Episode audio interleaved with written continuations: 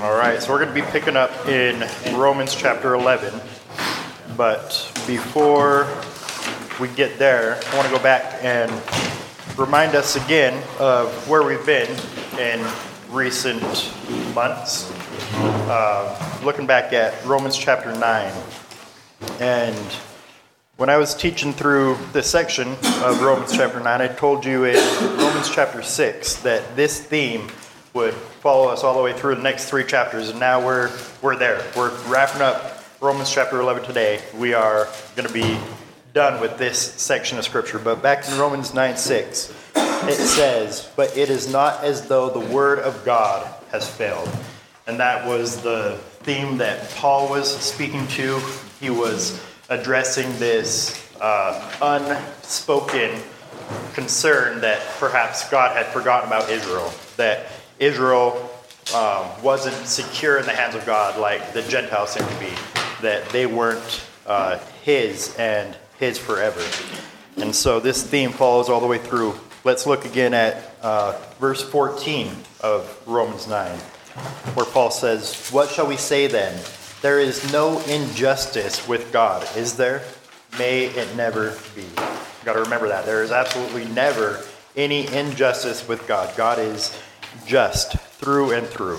What does that mean that God is just? All right, he's perfect. All right. Gives he's everything what, he, what it deserves. Good. So he gives us what we deserve. And we'll often use the word fair for that, right? Um, but fair isn't really a biblical word. Just is all throughout the Bible. And speaking of God's justice, that to those who deserve wrath, he will give wrath, right? Um, that he gives what we deserve. And um, I have this circle here, and it's kind of in the center of your page. But remember, we've talked before about God's justice and how he is always a just God. He, um, maybe not always, I shouldn't say that, but there is never any injustice with God, like we just read, right? So if we understand God's justice to be confined to this circle, then we can call anything that's outside of this circle God's injustice, or not injustice, non justice, rather. So God's non justice is outside of this circle. And on your outlines, I have this other circle out here representing that non justice, and it's separated into two different categories. Andy's spilling my coffee up here. Yeah, Yeah, and his. All right, so we can separate non justice into two categories. Um, over here, we can say injustice. And what did that verse, Romans 9 14, tell us? There's Anybody? No, no injustice with God, right? So, God is not unjust. He does not do what is wrong. However, God is merciful, right? So we can put his mercy over here. And we should thank God uh, daily for his mercy because his mercy is outside of his justice. If he truly gave us what we deserve, being fallen, simple humans, then we would end up in hell, right? Um, even from the, the very beginning, he gives us mercy every day that we draw breath because that's not at all what we deserve. We've sinned against a holy and perfect God. So his mercy is distinct from his justice. And remember that mercy is to not get what we deserve. Yes. But though his mercy is distinct from his justice, his mercy is never without his justice, in the sense that mm-hmm. Christ took on what we justly deserve. Absolutely. Yeah, I think that's an important clarification that God is not skirting his justice by showing us mercy, but it's actually through his justice we receive mercy. Yeah, and were he doing that, that would be unjust, right? If God just looked at us and he saw our sinful selves and the fact that we do deserve hell and he didn't do anything about it, he said, oh, forget it. You know, it's whatever. We're, we're homies, right? Uh, that's not how God operates. God is just. And so that's why he became man, right? That's why he took that debt upon himself. He paid that price, fully upholding his justice while still showing us his mercy at the same time. All right, uh, continuing on in Romans, again, following this same theme that um, back in 9 6, the Word of God has not failed. He has said that He would do a bunch of things, and He is going to do a bunch of things. God is not a man that He should lie, nor a Son of Man that He should repent. And there is absolutely no injustice with God. Uh, looking farther up into the chapter we'll be in this morning, in chapter 11, verse 1.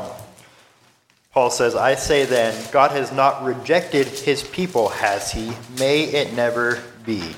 So, once again, same kind of theme. God hasn't turned his back on Israel. God has made these promises to Abraham, to Isaac, to Jacob, these promises that we've been following and, and looking at for months now. Nearly every week, we find ourselves back in the book of Genesis at the, the Genesis, right, the beginning, the foundation of these promises, these covenants that God made with uh, the patriarchs. And we're reminded once again that he has not rejected his people. And then let's look farther up at where we were last week in verse 27. We see that he makes reference once again to this covenant that he has made with them to take away their sins. And in verse 29, where we left off last week, it says, For the gifts and the calling of God are irrevocable. Now, that is a good thing, right? That our God doesn't change. If we had a God who changed, then we could never trust him. Um, we couldn't trust that he was at one point a good and a just and a merciful God, and that tomorrow he's going to be the same way. But he is the same yesterday, today, and forever, right? Uh, there is no changing, no shadow of change with him. And the gifts and the calling of God are irrevocable. Uh, we see this also in 2 Timothy 2.13, that if we are faithless, uh, he remains faithful, because he cannot deny himself. This, um, these promises are caught up within the, the nature of God. Hebrews 6 talks about how God swore by himself because there is nobody greater that he could swear by. He can't say, oh, I swear on mama's grave, right? God has no mama. He is uh, a se. He is without beginning, without end. And he swore by himself because he is the greatest thing to swear by. There is no injustice with God. His promises will come to pass. The gifts and the calling of God are irrevocable. Now we get into verse 30, where we're picking up today. And uh, we see some, some parallelism here in verses 30, 31, and then wrapping up in verse 32. It says, For just as you once were disobedient to God, but now have been shown mercy because of their disobedience, so these also now have been disobedient, that because of the mercy shown to you, they also may now be shown mercy. For God has shut up all in disobedience, so that he may show mercy to all. Now, it would be good for us to slow down through there and to actually look at what's going on and what he's saying because it's kind of a, a tongue twister, even just trying to read through that, right? Um, so, who is he speaking to in those verses? Verses in verse 30 and 31. When he says you, who is he speaking to?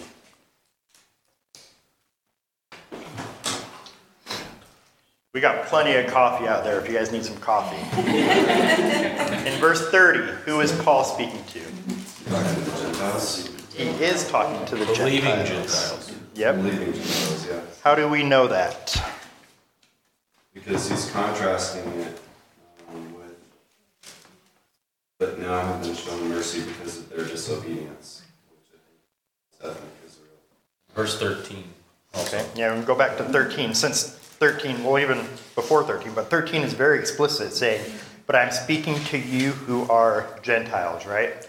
And that same dialogue has been flowing throughout this whole chapter, throughout the rest of this passage. And it hasn't changed here in verse 30. So he says, For just as you were disobedient. So I have a chart on your handout there, and uh, looking at this parallelism, we're going to look at verses 30 and 31. And in verse 30, he is talking to, when he says you, he is talking to believing Gentiles, or Gentile believers. All right, and what is it that he says to these Gentile believers? Or what about these Gentile believers does he pull out? He says, For you once were disobedient. So he's speaking of their disobedience, and he does so in the past tense, right? He said, You were once disobedient. Now, who were they disobedient to? God. To God. You think that's a big deal or a little deal? they were disobedient to God, right? We can't just rush past this. They disobeyed the one who created them. What'd you say, dude? Eternally punished. Yeah, that's the the just penalty that they deserve, right? That they would be eternally punished because they have sinned against an eternal God. That's why this mercy is so important. And God's justice being poured out on his son rather than on us is so important to our salvation. All right, and then we see later on that um, though they were disobedient, because of the mercy that was shown to them, um, they also may be shown. Oh, that's I skipped a verse. Because of the mercy shown to them. Um, wow, where am I at? Thirty. See, it's a tongue twister, right? You look at it, and my eyes just get caught up. So, verse thirty: For just as you once were disobedient to God, but now have been shown mercy because of their disobedience. So the result is that they are shown mercy. And the reason is because of their, or Israel, as Andy pointed out, Israel's disobedience. And once again, we've been talking about this all leading up to this all throughout chapter 11 how the disobedience of God of God's chosen people Israel has led to the acceptance and the mercy that is shown to the Gentiles, those of us who are grafted in. All right, and then we move on down to 31. And who's in view in 31 when it says these? Hasn't changed from verse 30. Israel. All right, good job. Non-believing Jews. All right, yep. It's the non believing uh, section of Israel. Um, and Israel as a whole falls in, not as a whole, but as a majority falls into that category of unbelieving, right? It's only a remnant who are actually believing. And it says that they now are disobedient. They have been disobedient. And um, they also, this isn't explicitly said, but they also have been disobedient to God, right? We know that from the context. Um, when David sinned, he said, God, against you and you only have I sinned, because he realized the gravity of the sin and the fact that um, it was against God more than anybody else.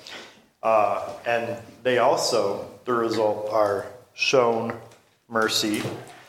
And then here, um, because mercy was shown to Gentiles.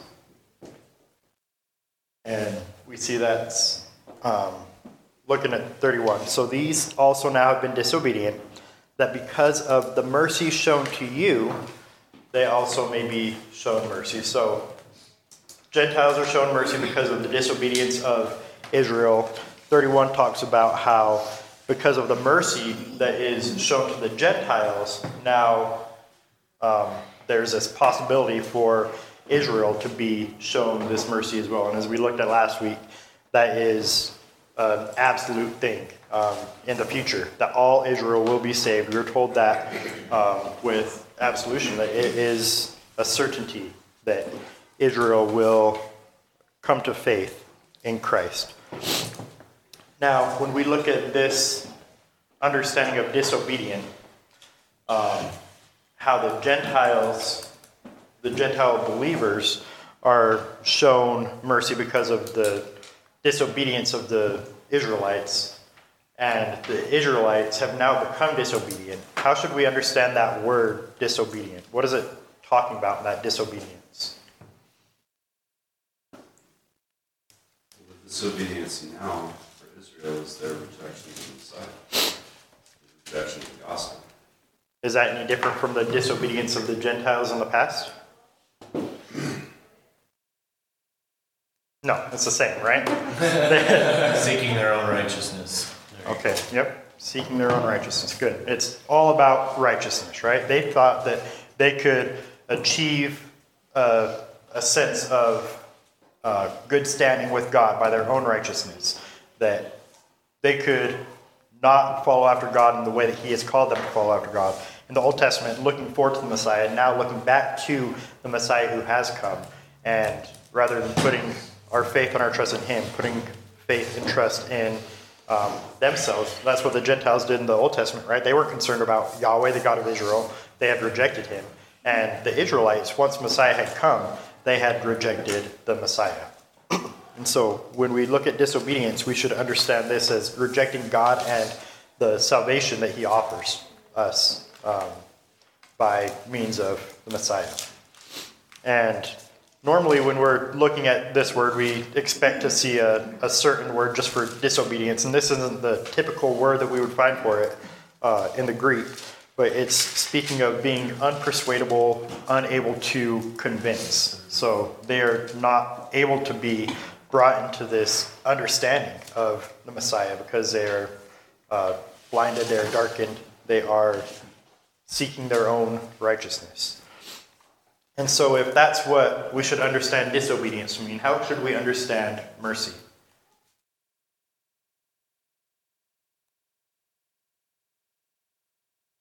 If disobedience is rejecting God's salvation, what is mercy? All right. He's putting you on the spot. Huh? She's got the answer. Joe said accepting. What'd you say, Britt? I don't have what? Brittany gets shy and embarrassed.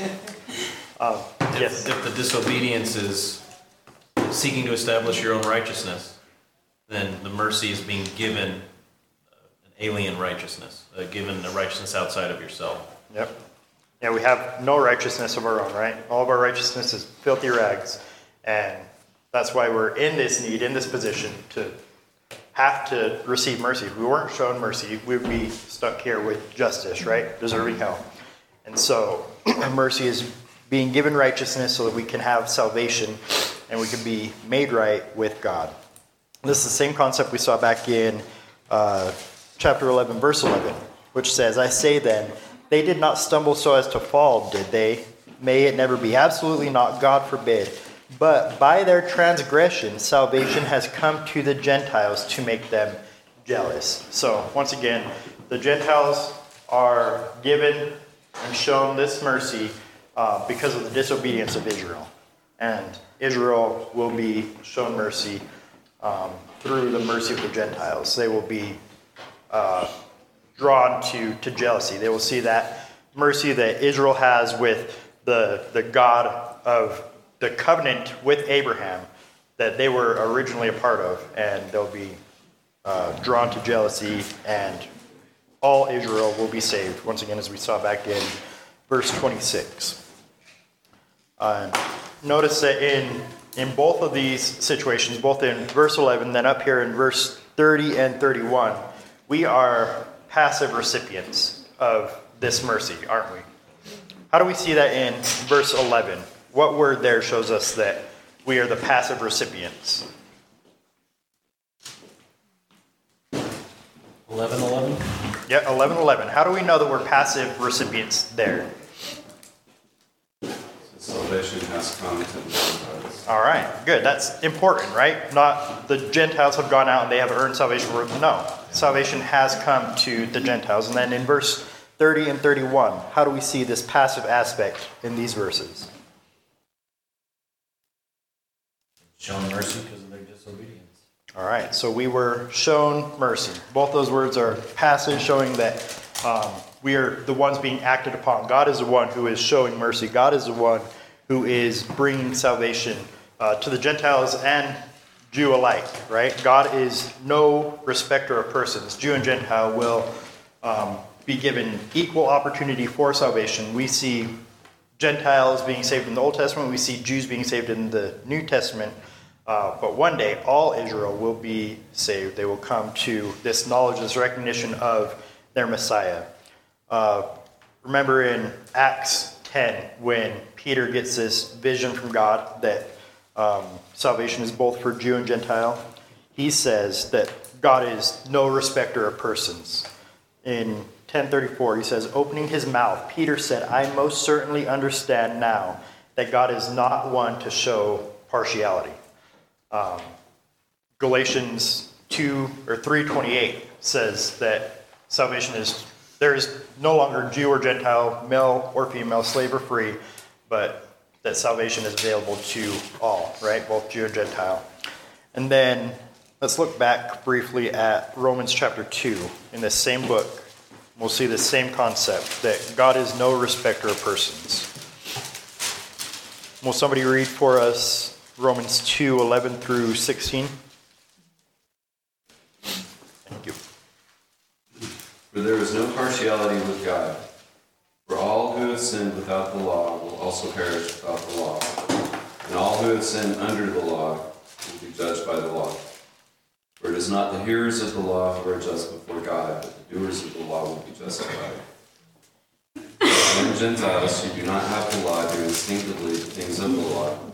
These not having the law, law are law to themselves in that they show the work of the law written in their hearts, their conscience bearing witness, and their thoughts alternately accusing or defending them.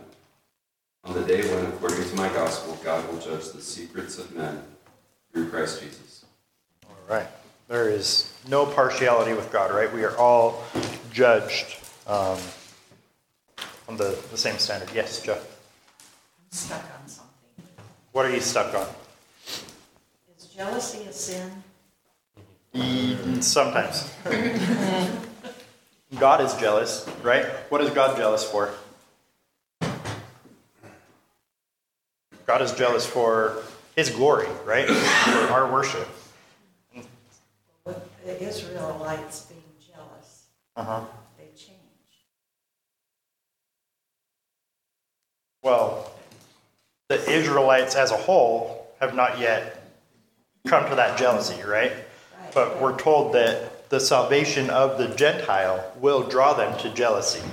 That they will look and they'll see the salvation that the Gentile has, and they'll say, okay, well, that's that relationship with God that we were promised. Is that a good jealousy?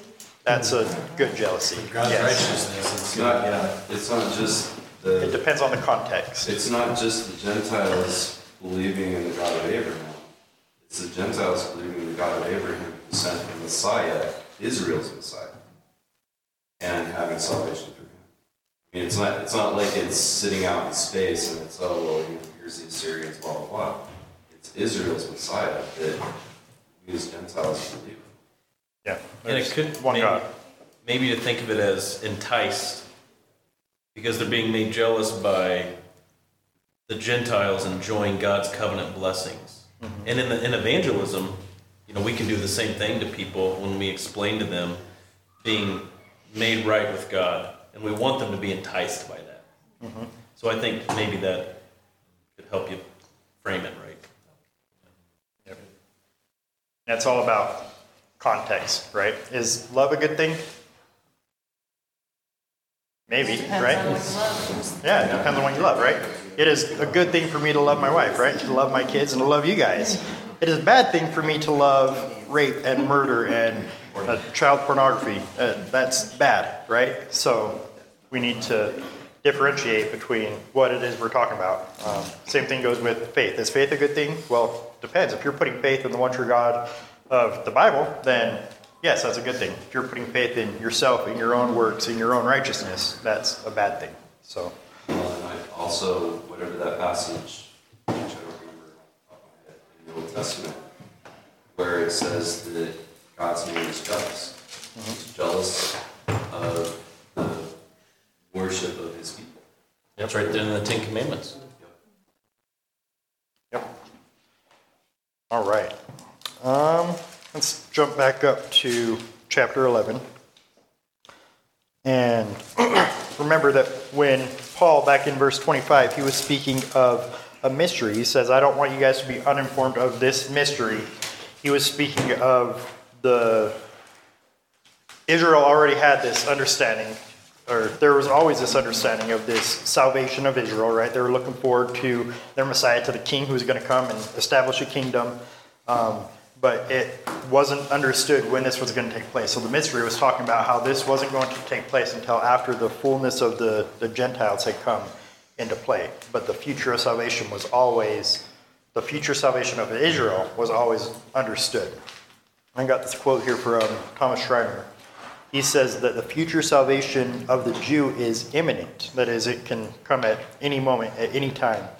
Um, we see that with Paul's use of now here in um, verse 31 says that his use of now simply means that the full salvation of Israel can take place at any time. There are no other events in redemption in redemptive history that need to occur first. Since the Gentiles are being grafted in, the regrafting of the Jew is poised to occur. And so it's very likely that Paul used that word now in verse 31 when he says that because of the mercy shown to you, they also may now be shown mercy, that he expected that to take place in his lifetime. Um, that's true in our lifetime. That could very well take place in our lifetime, that these Jews would come to this recognition of their Messiah, this acceptance and embracing of God in the biblical sense. Um, there's nothing that needs to take place before that happens, just as there's nothing that needs to take place before Christ return, before the rapture. The same kind of concept of imminency. Well, I was going to say it's not the same because the rapture of the church must happen first. Yes, but So we, I think we define imminent different than Mr. Schreiner. yeah, but he was talking about now being um, possible in that that time in that generation. So, um, yes, the But there are rapture events take that place have to take first, place. Yes, right. but there's nothing that has to take place before the rapture. So, so the rapture's imminent.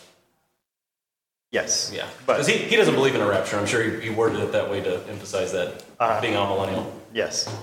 So that would be the, the most imminent, but um, this generation could be the generation that sees all Israel being saved. All right. Uh, going on to verse 32 in chapter 11. For God has shut up all in disobedience, so that he may show mercy to all.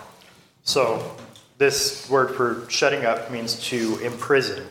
Um, in Galatians 3 22 and 23, Paul says, But the scripture has shut up everybody under sin, so that the promise of faith in Jesus Christ might be given to those who believe.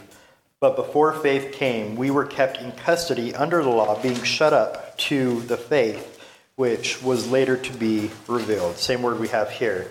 And same concept that we see back in Romans 3 9 through 11, uh, where he says, What then? Are we better than they? Not at all. For we have already charged that both Jew and Greek are all under sin. That's what he's talking about, how we are shut up, we are imprisoned under sin. He says in verse 9 of chapter 3 that both Jew and Greek are under sin. He goes on to say that there's none righteous, not even one. There's no one who understands, no one who seeks God. Everyone has turned aside. We are all in the same category.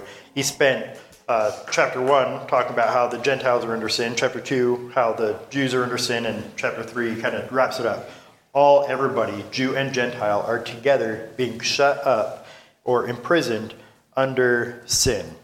And then he goes and back in 1132 says, For God has done this, he has shut up or imprisoned all in disobedience, so that he may show mercy to all. And here, God is um, being portrayed as the, the active participant here. He's the one who is shutting us up under sin. This is within his uh, grand scheme, his, his plan. It is his will to shut us up under sin. And this is one of the best answers to the question of theodicy, this question of whether or not, um, or how we deal with the problem of evil in our everyday life. We say that evil exists, and we say that there is a God, and people will say, well, how can there be a God if there is evil? How can there be an, an all powerful, all loving God if there is evil in this world? Well, we can look at this verse and say that God has done this so that he may show mercy.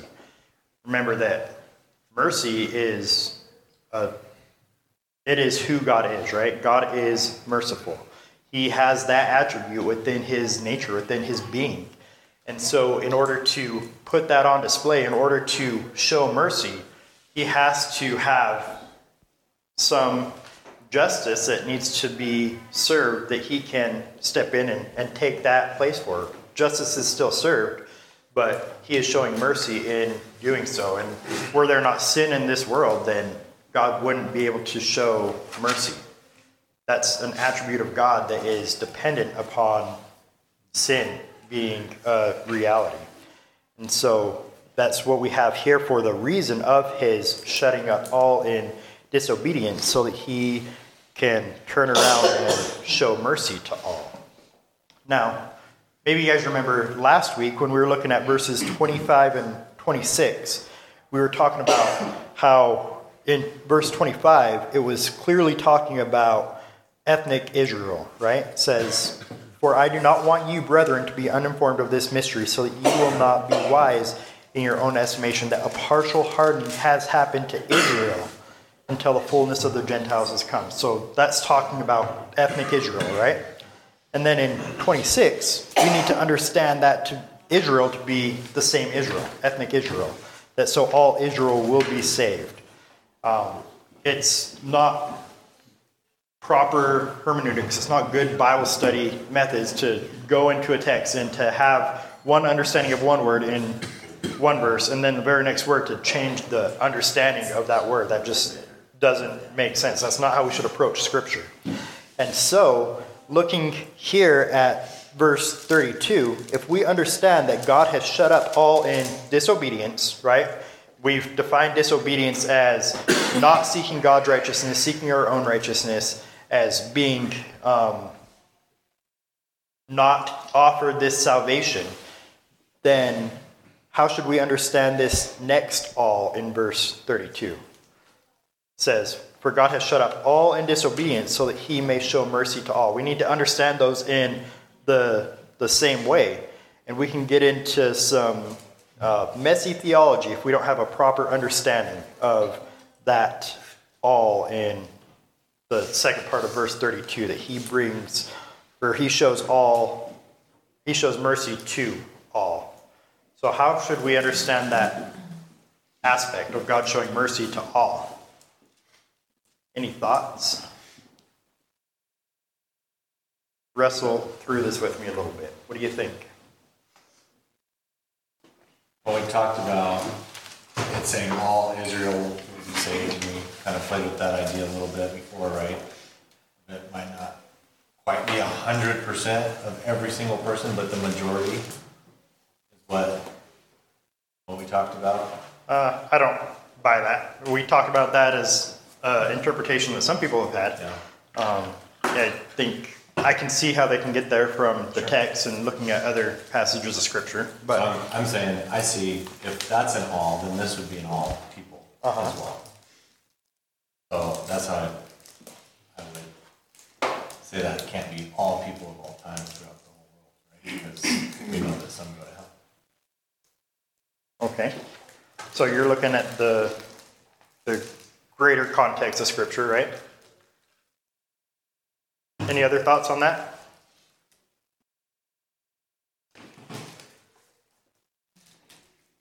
Do we believe in universalism? No. That God shows mercy to all, everybody? No. That was a quick no. Thank you, Andy. That was good. For the rest of you who did not give a quick no, there's a membership meeting after. Jim, what do you got? Well, God does show mercy to everybody, to the whole world right now, or they'd be judged immediately, Amen. and they'd be wiped out. Yeah, that's true. But that doesn't mean they'll all be saved. Amen. Everybody he shows mercy to is not going to be saved, their judgment is just postponed. Common grace. Common grace in this world right now, where God is withholding his wrath and his justice on this world until the time is fulfilled according to his will. Um, but no, there's, there's no universalism. No Everybody's universalism. not, everybody's not, people who actively, willfully, openly defy Jesus and the gospel are not going to be saved.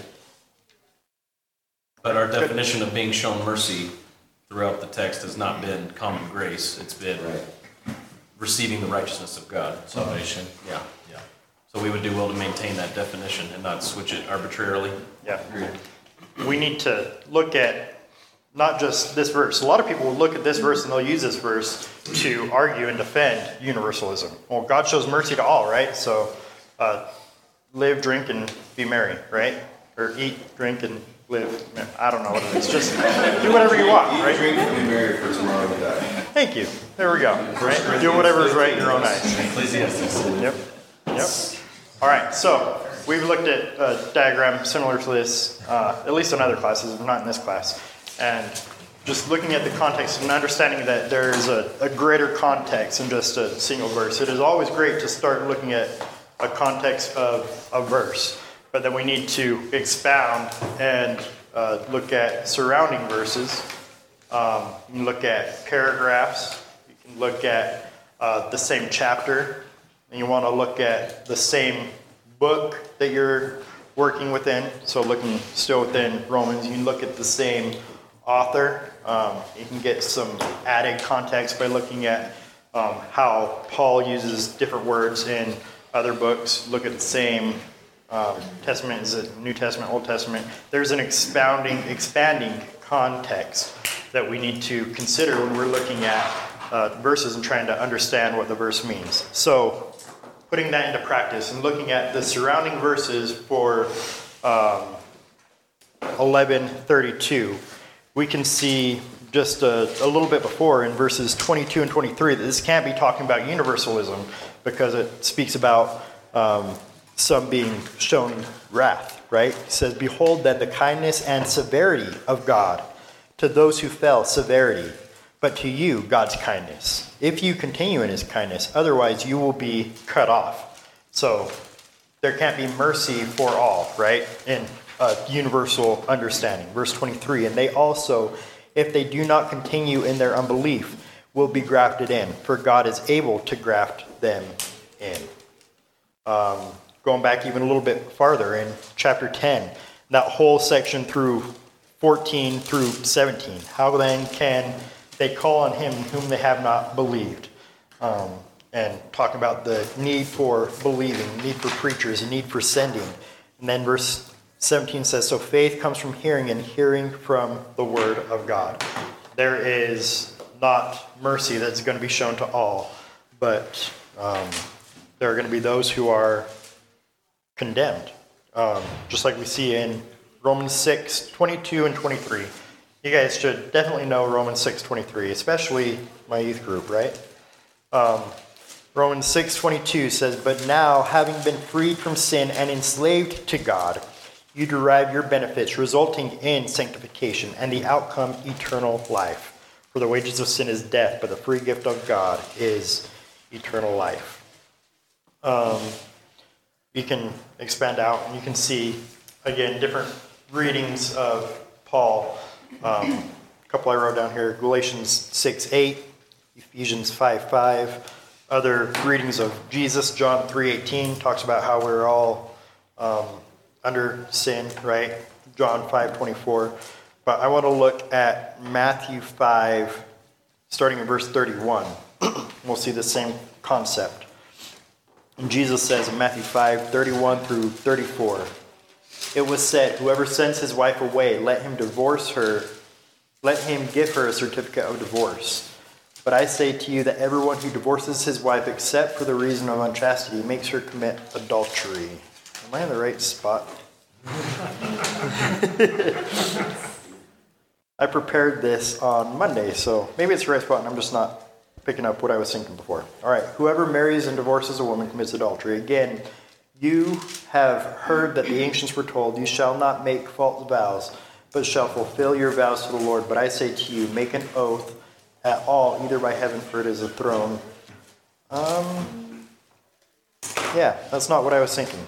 But we see that same concept um, all throughout the Gospels, all throughout the New Testament, that there is no universalism, right? But um, there are those who are going to be cast into hell. And so going back to verse 32, um, we need to make sense of this. If all isn't speaking universally when it says that God shows mercy to all, um, how do we understand this?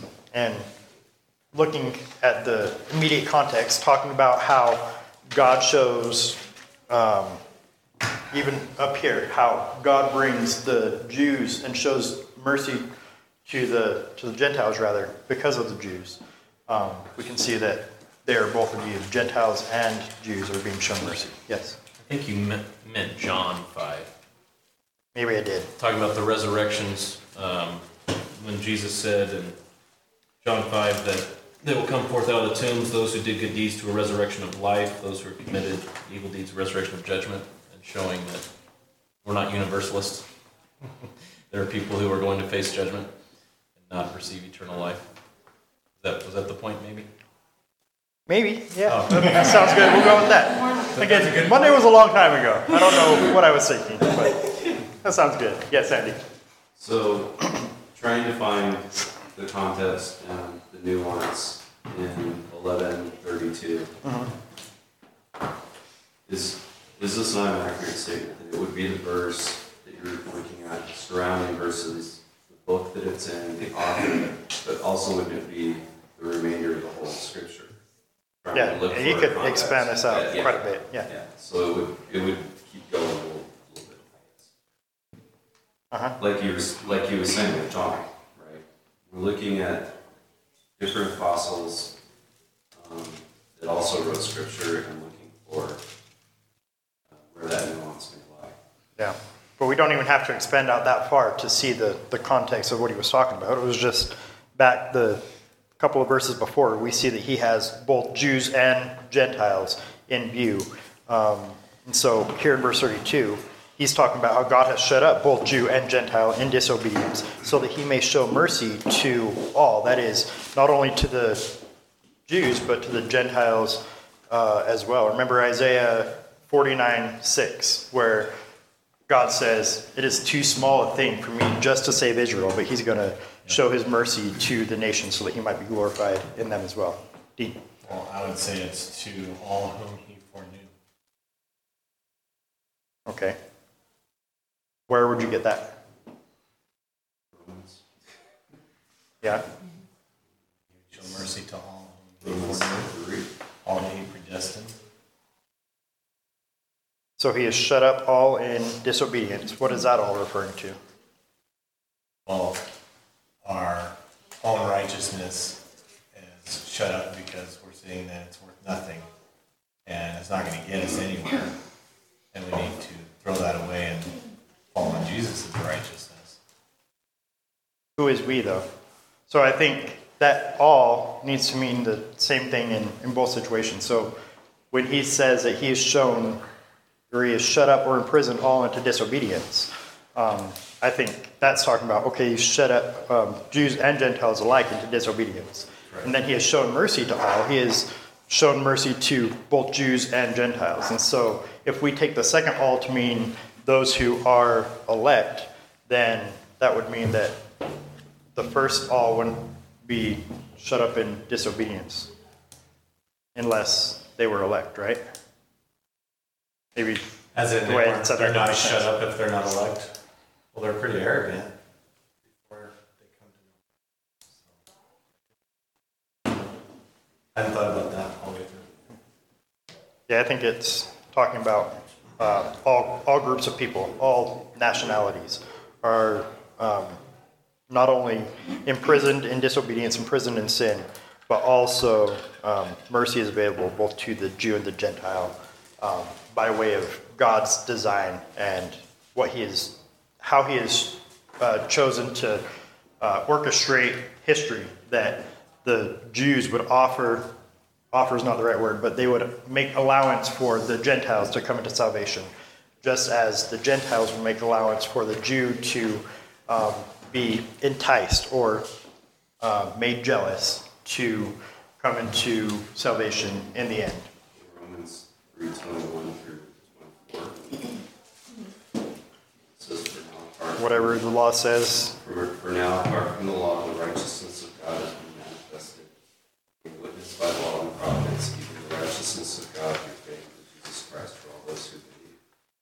There is no distinction, for all sinned and fall short of the glory of God, being justified as a gift uh-huh. by his grace through Christ Jesus. God publicly God displayed publicly as a propitiation blood through faith. Uh-huh. So he's, he's covering Gentiles and he's covering the Jews in that particular passage. So it's, it's explicit, I guess. Yeah. And I guess to, to add distinction to what I said earlier, it's not just those who publicly deny Christ. That's, that's easy to see. But it's what people believe in their hearts, right? So it's not, it's not just those who publicly, openly um, blaspheme against Christ. It's those who, in their hearts, Yeah, Matthew Bless 7. you. Will say to me on that day, Lord, Lord, right? Not everybody will come into his kingdom. So, another aspect of uh, looking at this broader context is that we should give more weight to whatever's in the middle, right? Not that um, this is less authoritative, but it might not be as applicable to that verse. And so, um, yeah, while Romans 3 will give us insight, while Galatians 3, Galatians 6 will give us insight, we need to get the most insight about what this verse says and what it means from its most immediate context. Um, and we can gain understanding as we look out further and further. I think we're proving the point of the verses that follow. Yes. so we need to get into these verses that follow, talking about the the praise that Paul ascribes to God in verses 33 through 36. And this is a great section of scripture. Um, uh, amazing doxology that, that Paul has to wrap up not only chapter 11, not only chapters 9 through 11, but he's wrapping up, I believe, and commentators believe chapters 1 through 11. He is summarizing everything from the, the very beginning. Again, identifying the Gentiles and the Jews both as being unbelievers, as being uh, sinful without their own righteousness, in need of saving. Uh, talking about how we can't work for our salvation, but to the man who does not work but trusts God, it is credited to him as righteousness, just as uh, Abraham's faith was credited to him as righteousness. And he goes throughout the whole gospel from our condemnation to uh, our exaltation and glorification in chapter 8, which comes through the death, burial, and resurrection of Christ. And so he wraps it up here by saying, Oh, the depths of the riches, both of the wisdom and judgment, or wisdom and knowledge of God, how unsearchable are his judgments, and unfathomable his ways. And so we have to understand, before we even get here, that uh, theology must precede doxology. That we can't get here and we can't praise and worship God along with Paul unless we understand this theology that has led to this praising and this worship. The fact that God offers salvation to all without showing partiality, both Jew and Gentile alike. Um, Paul has a high view of God, an incredibly high view of God uh, that has developed from the theology that he's laid out in the first 11 chapters. And so here, when it's um, in verse 33, we begin with two exclamations. Oh, the depths of the riches, both of wisdom and the knowledge of God. Um, and we see this recognition of our shortcomings and this acknowledgement of our uh, our tendency to question uh, God, really, and to put ourselves in that judgment seat over God. Uh, I want to read this quote from J. Vernon McGee. He can, he'll give it to you hard sometimes. He says, What is the reason that the nation of Israel will be restored? So that he's looking at just the immediate context right before. But again, I think the context expands all the way back to chapter 1. Um, but he says, What is the reason for, for all of this? Chapters 1 through 11. Well, this is locked in the riches of the wisdom of God.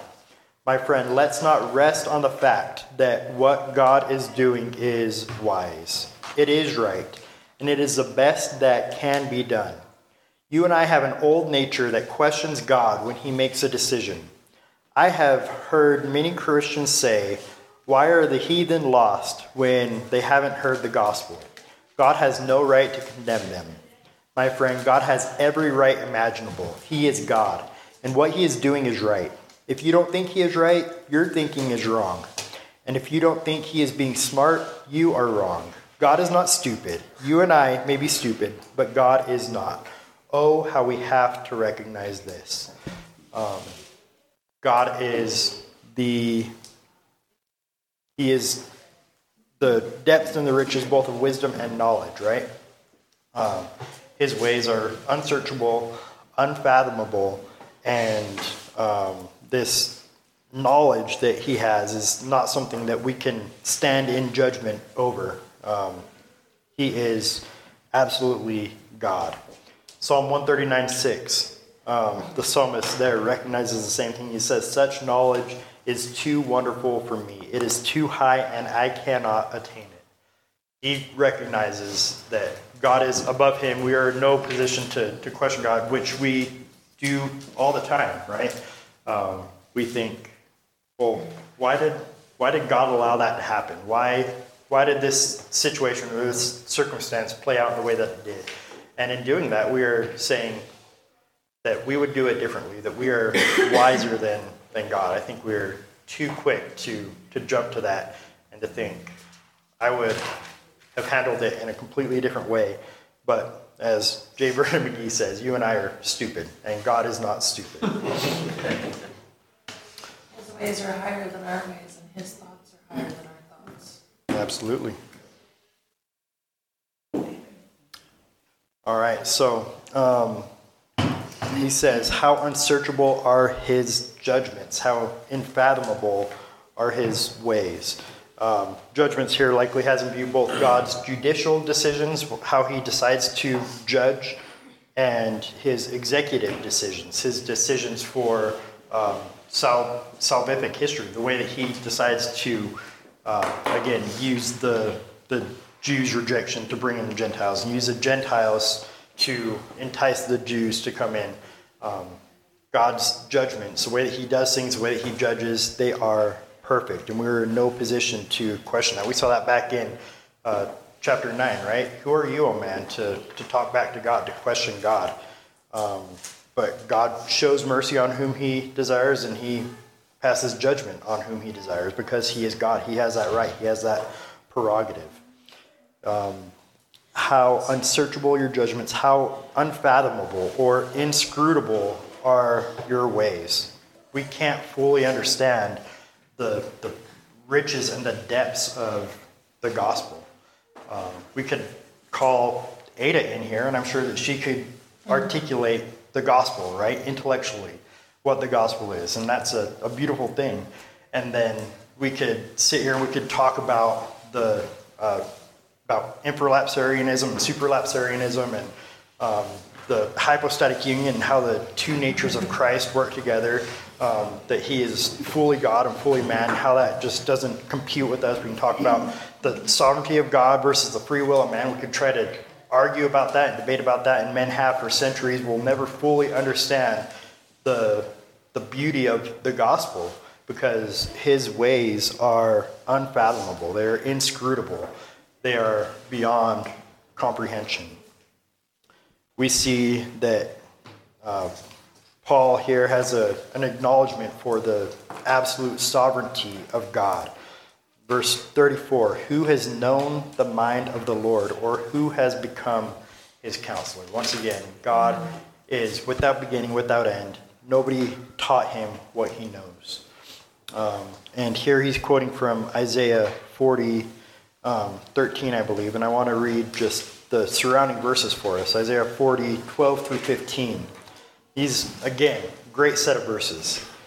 Um, Isaiah says, Who has measured the waters in the hollow of his hand, and marked off the heavens by the span, and calculated the dust of the earth by the measure, and weighed the mountains in a balance, and the hills in a pair of scales? Who has directed the Spirit of the Lord, or as his counselor has informed him? Obviously, the answer to all this is nobody, right? We are nothing. Uh, verse 14 With whom did he consult? And who gave him understanding? And who taught him in the path of justice, and taught him knowledge, and informed him in the way of understanding? Behold, the nations are like a drop from a bucket, and are regarded as a speck of dust on the scales. Behold, he lifts up the islands like fine dust. Isaiah had this down, right? He had this understanding right that we are nothing. We don't do any of the wonderful, marvelous things that God does. Uh, we are in no position to stand as his counselor, to seek to inform God. He knows all things.